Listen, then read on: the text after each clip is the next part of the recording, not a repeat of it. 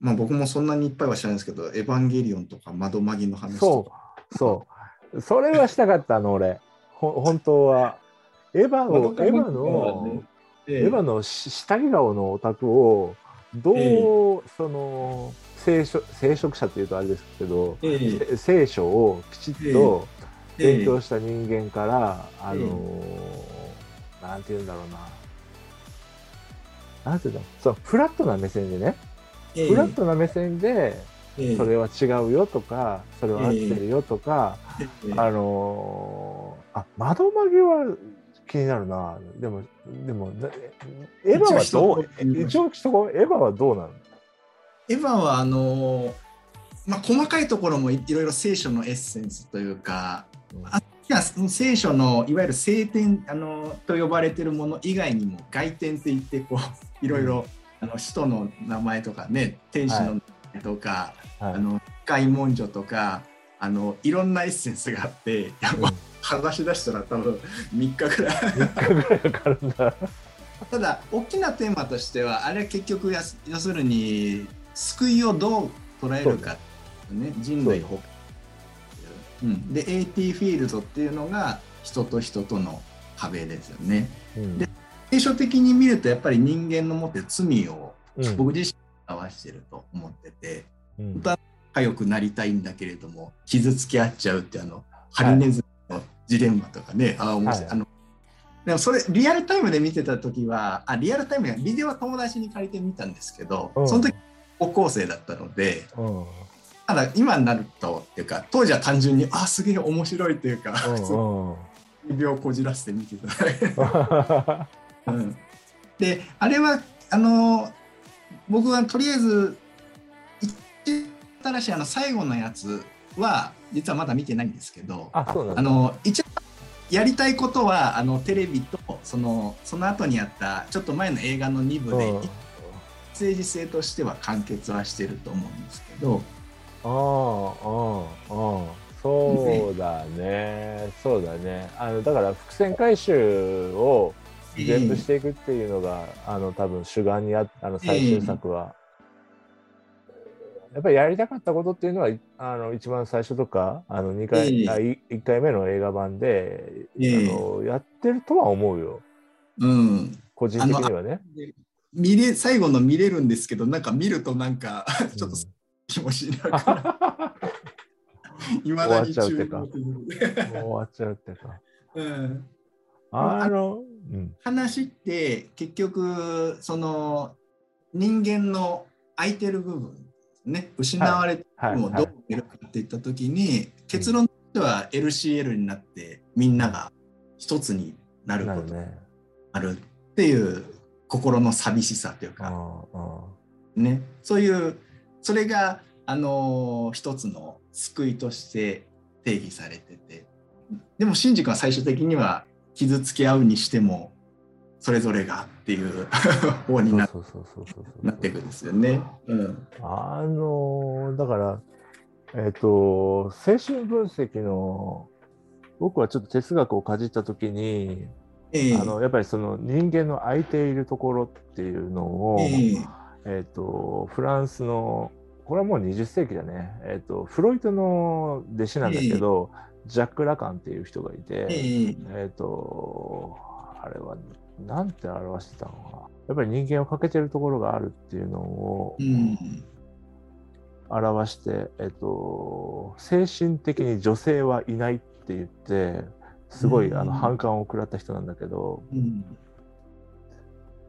ああ、もう結構ほとんど忘れちゃったからあれなんだけどな、やっぱり人間をかけているところがあるっていう前提で、その人間の精神構造を分析してるうん。学問があるんだけど、精神分析っていうね。うん、まあ確かに、うん、それとそうだね。あの欠けてるところを埋めるっていう、うん。そのための方法論としての人類保管計画であったり、うん。えー、とその人類保管計画の、えー、とプロセスであるあのプロセスっていうかあれだなマイルストーンであるその、えーとサードインパクトとかセカンドインパクトとか、うん。っていうのはまあまあ、あの、わかるんだけれど、うん、まあいかんせんちょっと、ね話で出すとキリがないから。たたただただすっげえ気になるのは窓曲げは気になる、窓曲げは何？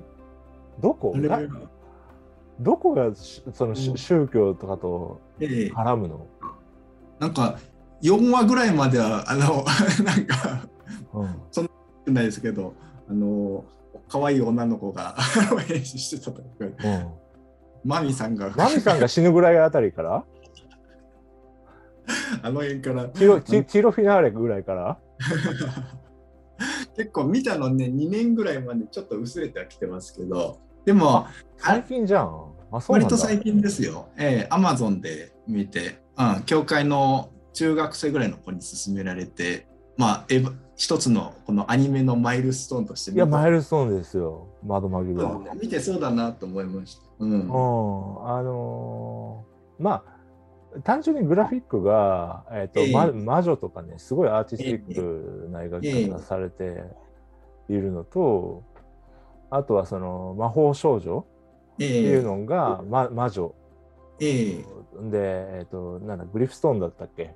グえ。えリフ、ななななジェンなんていうんだ？なんかあれソソウルジェムだかな？ソウルジェムだ。ソウルジェム。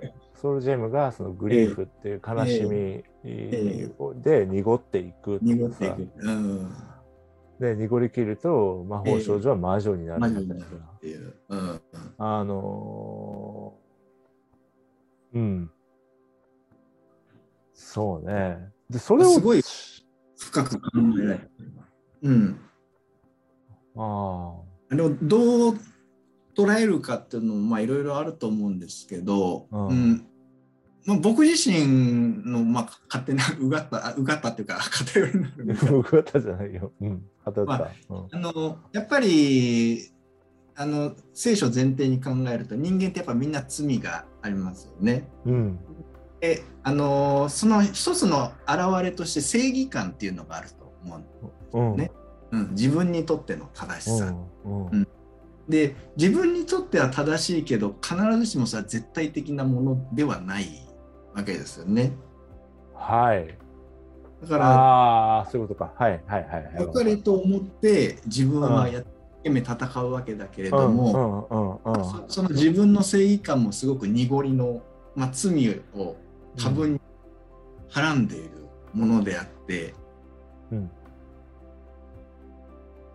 でどんどんどんどんそれが、まあ、濁ってってうん 網落ちしてしまうっていう割とこうした話は昔からいろいろアニメとかね、あのうん。漫画でもあると思うんですけれども。でやっぱりあの話の終結点っていうのがあのまどかが要するに全員の濁りを背負って、あの概念になるっていう。の概念になる、うん、すごいなぁとあの思って、まあ、すごい見た時感動してあの単純に。あのうん。た見て楽しんでた楽しんでた。いやまああの、う。うん。ん、であれは明らかにやっぱりイエス・キリストのしたことをあの、まあ、象徴してるなっていうのが率直に、あの見た観点。自分 からうん。であれ過去の魔女たちも全部の時系列のところに飛んでいって、もう問題を問題というかねそれをまどかが一手に引き受ける。すべての時系列だね。そうね。うんええだからあのキリストの十字架もあのそのキリストがこの世に来たってその2000年前以降の人間の罪だけじゃなくてその前の旧約の時代の全部ひっくるめてなんですけれどもだからあのその監監督さんというか原作者の人は、まあ、少なくともある程度その辺の理解はあって明日ストーリーにねいたうん。なるほどなあと思いますけどね。うん、そっか。ただまあやっぱりクリスチャンというか牧師の観点からすると、まあ アニメの世界あの仮想かあの仮の世界なのでね物語なのであんまりこう別に 目くじら立ててなんかこれはこうだっていうのもそれもナンセンスだと思うんですけどやっぱりあのまあ仮にまどかが実在の人間だとして、彼女もまた罪人であるってことは変わりないので、要まどかがね。あの、追えないっていうのがこういう見方する牧師も、うんまあ若手ならいるかもしれないけどねじいちゃん先生たちはそんなの見るだけで岸かなんか すごくストーリー性はあのよく考えられてて、うん。そうね。そういう食材ですかね。あのこれがそうのん。罪を担うかっていう。そこがすごく大きなテーマとしてあこれは面白いっていうか、うんまあ、今だからそういう見方ができたかもですね。中2ぐらい見たら、もうん。うん。うどっぷりいやそうかもしれない。あのー、久君におすすめしたいアニメ作品は、あのーもしかしたら知ってるかもしれないけど、我が家の聖典であるグレン・ラガンか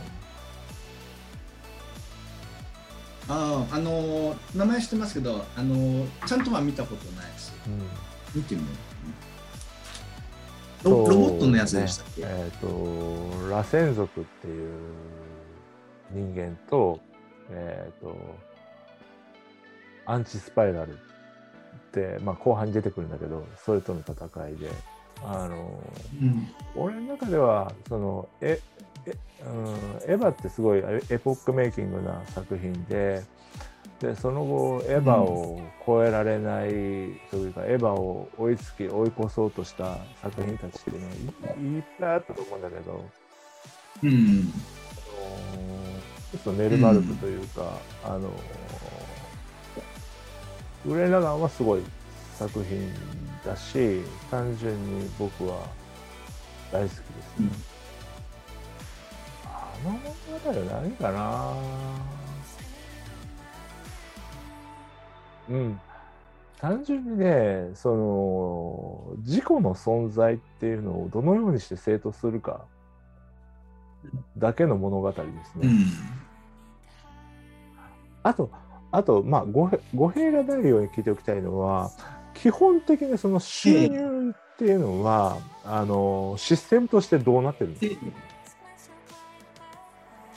あのーうちの教会は100%信徒さんの献金で、僕のもそうですし教会の不動産の購入とか維持費とかなるほど。てますね。でこさっき言ったカトリックとかそういう組織としてあるところだと、まあ、さっき言った公務員みたいな形なんですけれどもうちの教会あの同じグループは基本的にそこの信徒さんが教会の構成メンバーでその献金で賄う。だから逆に言うと信徒がそこまでいないうん教会であったりとか、あるいはうん。教会を始めたばっかりとかそういった時はあの牧師がうん。アルバイトしながらやってるっていうケースもありますね。非常に勉強になりました。ありがとうございます。